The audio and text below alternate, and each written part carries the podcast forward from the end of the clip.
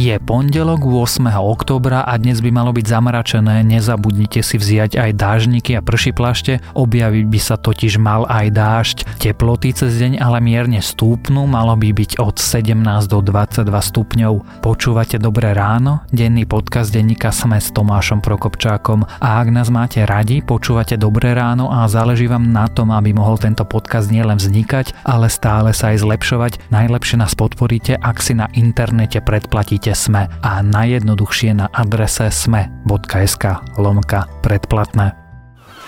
Viete, ktorý štát v Indickom oceáne tvorí viac ako 1000 ostrovov? Zistite to na vlastnej koži na dovolenka sme.sk/exotika.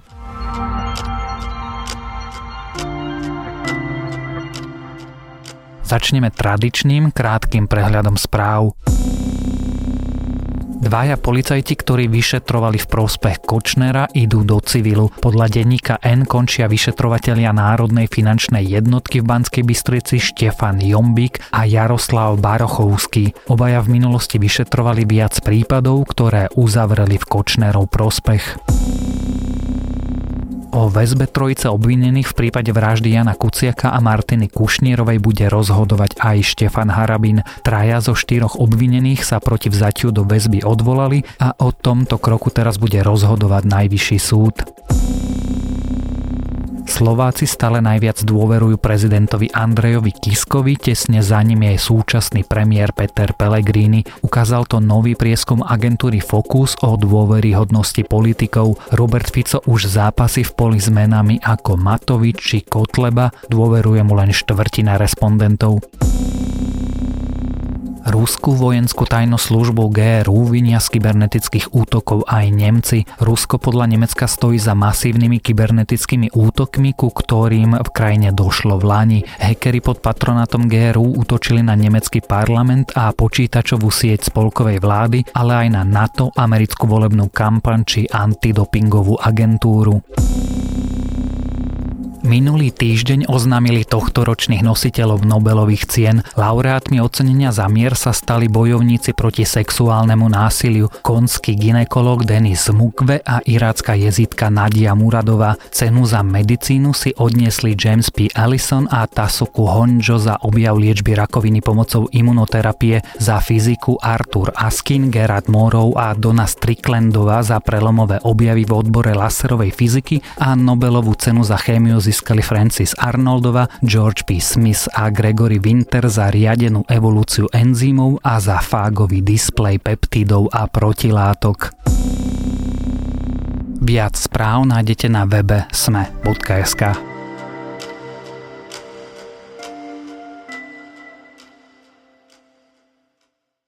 m2 a toaleta na cele, prísny denný režim a budíček už pred 6 ráno. Deň je naplánovaný na minúty, končí sa, keď sa zhasne. Ak je človek zvyknutý na luxus, je to preňho šok, najmä ak sa vo väzbe ocitne po prvý raz. V takýchto podmienkach ľudia reagujú rôzne, niektorí sa zlomia a začnú rozprávať. V takejto situácii vo väzbe je momentálne aj Alena Zsuzsová, ktorá je obvinená, že si mala objednať vraždu Jána Kuciaka, lenže vyšetrovanie ide ďalej a otázkou je, či vo väzbe začne rozprávať a vyšetrovateľom povie ďalšie mená. O živote a podmienkach vo väzbe sa rozprávame s reportérom denníka SME Petrom Kapitánom.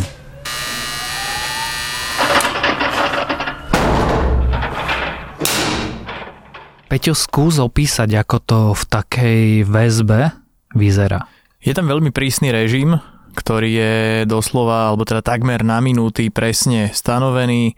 O 3/4 na 6 ráno je budíček pre všetkých, potom nasleduje nejaký priestor na osobnú hygienu, na to, aby sa nejakým spôsobom dali obvinení ľudia, ktorí sú vo väzbe dokopy, nasleduje nejaké vydávanie liekov, postupne raňajky, potom majú istý čas na akési, nenazval by som to úplne osobné voľno, ale teda môžu vykonávať aktivity podľa vlastného uváženia. Väčšinou sa stretávajú asi so svojím advokátom a riešia, že čo bude ďalej, keďže stále čakajú alebo sú uprostred nejakého súdneho procesu. No a takto sa postupne vlastne prederú tým dňom. Každý deň je taký ako ten predtým, čiže po obede znova nejaké osobné voľno. Myslím si, že je tam priestor aj na pozeranie televízie asi hodinku a pol, prípadne na nejaké čítanie knížiek, no a potom o 3/4 na 10 tvrdá večierka. To je celkom tvrdý denný režim. To je, no, tak oni sa tam nemajú cítiť príjemne. Samozrejme, tí ľudia, ktorí sú v tej väzbe, samozrejme veľmi limitujúce a veľmi ťažké je pre nich to, že majú naozaj malý životný priestor pre seba. Ono, väzba je o mnoho horšia na psychiku a vo všeobecnosti na znášanie, ako byť už právoplatne odsúdený a ako byť vo väzení, pretože v tom väzení predsa len máš trochu iný režim a vieš nejako fungovať, chodíš do práce a tak ďalej. Vieš, ako tam budeš dlho. To taktiež, no a ešte dúfaš, že sa to skončí niekedy. Samozrejme, tí ľudia vo väzbe stále majú nádej, že ich pustia, veď napríklad Marian Kočner, výborný príklad na to, ktorý sa dostal do väzby v lete, tiež sa pokúšal veľmi rýchlo odtiaľ dostať, požiadalo nejaké prepustenie a vlastne takýmto spôsobom asi tí ľudia často si nejako krátia tie chvíle. Ty si vo svojom texte písal, že je to mimoriadne ťažké pre tie prípady, ktoré prichádzajú z veľkého luxusu do takéhoto priestoru. Ja som sa rozprával s väzenskou psychologičkou o tomto, že ako to vlastne pôsobí na toho človeka.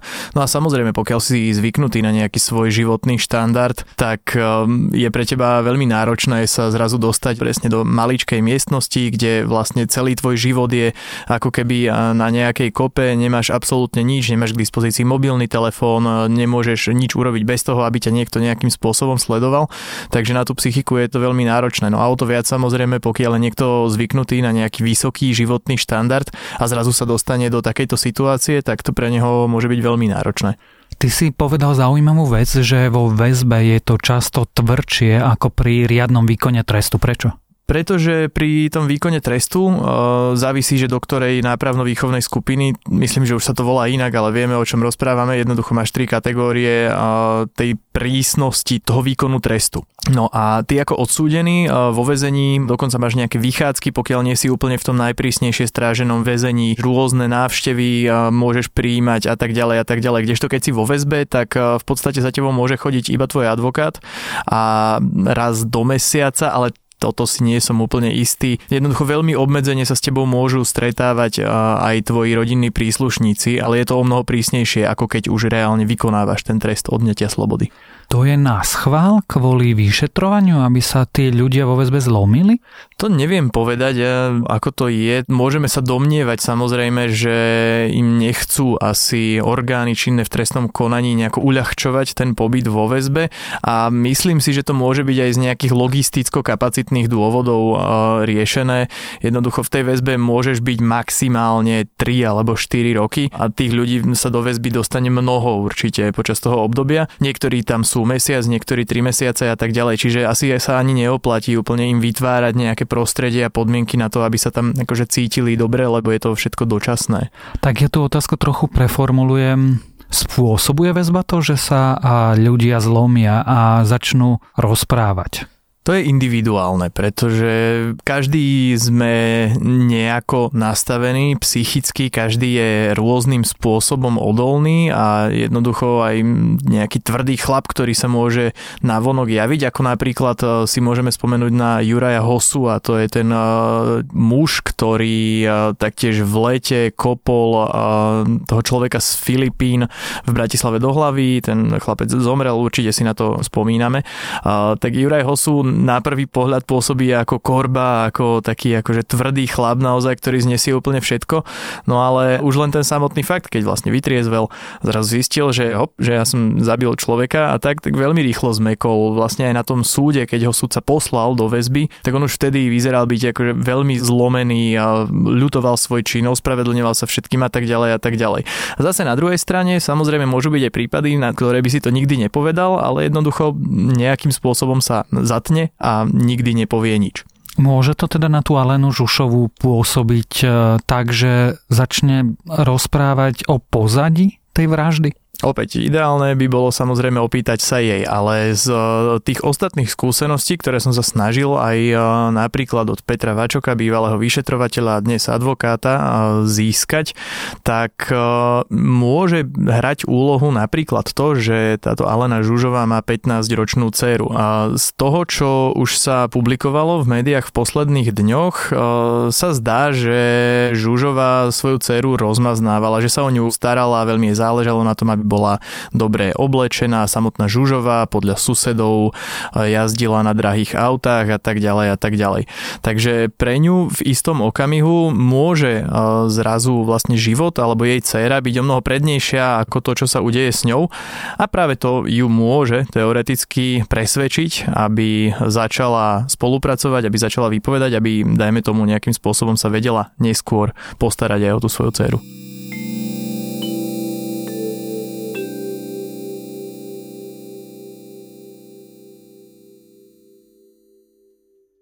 Vráťme sa do tej väzby. Je nejaký rozdiel medzi mužmi a ženami? Je. Ženy majú podľa zákona nárok na minimálne 4 metre štvorcové v tej väzbe. Muži majú 3,5, to znamená, že o pol metra viac majú ženy k dispozícii. Prečo? Netuším. Takúto istú v úvodzovkách výsadu majú aj mladiství, čiže zrejme to jednoducho bude súvisieť s nejakým šetrnejším prístupom aj k mladistvím, aj k ženám. Na druhej strane 4 metre štvorcové... To je 2x2 metre, to je jedna posteľ. Presne tak, že to nie je zase nejaký luxusný priestor, čiže si to nepredstavujme, že oni by boli nejako úžasne na tom v tej väzbe. Existuje 10 ústavov na výkon väzby na Slovensku, čiže ono to nefunguje tak ako vo väzniciach, pretože ženské väznice máme dve a tam odsúdené ženy vykonávajú svoje tresty, ale do väzby sa môžu dostať vlastne do ktoréhokoľvek z týchto 10 ich ústavov. Samozrejme sú oddelené od mužov priamo v tej väzbe, že nemôžu byť spolu v cele alebo proste neprichádzajú nejako do kontaktu, čiže každý to má oddelené a z toho, čo je asi také najzaujímavejšie z toho zákona je, že ženy na rozdiel od mužov majú nárok na to, aby sa každý deň mohli osprchovať. Muži sa nemôžu? Zrejme nemôžu požadovať to, aby im bol prístup do sprchy umožnený každý deň. Keby si... A toto je veštenie, ale ty mal povedať, čo si myslíš? Tá Alena Zsuzsová sa zlomí v tej väzbe? Ja neviem, ale myslím si, že ona pôsobí ako niekto, kto toho dokáže veľa vydržať. Ale nestretol som sa s ňou, nepoznám ju, takže sú to všetko len také dohady. O tom, či obvinení vo väzbe naozaj zostanú, minimálne v prípade 3 obvinených, ktorí sa odvolali proti tomu prvotnému rozhodnutiu, bude rozhodovať tento týždeň Najvyšší súd. A súčasťou toho senátu je Štefan Harabín. Ako sa vôbec Štefan Harabín tam dostal a ako podľa teba ten Najvyšší súd rozhodne? Tieto veci, ktoré rozhoduje Najvyšší súd, napádajú, ak sa to povie, jednotlivým senátom náhodne. To znamená, že on si nemôže vybrať, o čom chce alebo nechce rozhodovať. Jednoducho takto to vyšlo. Ako rozhodnú, to je samozrejme ťažko opäť odhadovať dopredu. Je to trojčlenný senát, Štefan Harabín je tam jeden, čiže jednoduchá logika hovorí, že tí dvaja by aj v prípade toho, že by sa Harabín chcel zviditeľniť, s čím asi môžeme do veľkej miery rátať, tak tí dvaja ho môžu prehlasovať. No Štefan Harabín je známy tým, že veľmi rád púšťa rôznych vagabundov na slobodu a vlastne ide hlavou proti všetkému, čomu sa dá, jednoducho policajtov, odsúdených za korupciu a rôznych iných zločincov, ktorých by sme mohli veľmi dlho menovať, ktorých poprepúšťal Štefan Harabín. No a neviem, asi by bolo naivné očakávať, že by sa v tejto veci nejakým spôsobom odklonil od svojich predchádzajúcich rozhodnutí. Zároveň ale generálna prokuratúra povedala, že dôkazy v tomto prípade sú mimoriadne silné, tak snáď sú mimoriadne silné. Verme tomu. O obvinených vo väzbe, o tom, ako to vyzerá v ženskej väzbe, sme sa dnes rozprávali s reportérom denníka SME Petrom Kapitánom.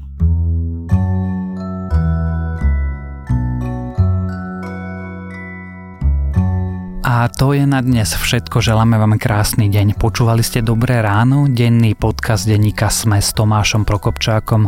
Dobré ráno nájdete každé ráno vo vašej mobilnej podcastovej aplikácii na streamovacej službe Spotify alebo na adrese podcasty.sme.sk. Ďakujeme, že nás počúvate.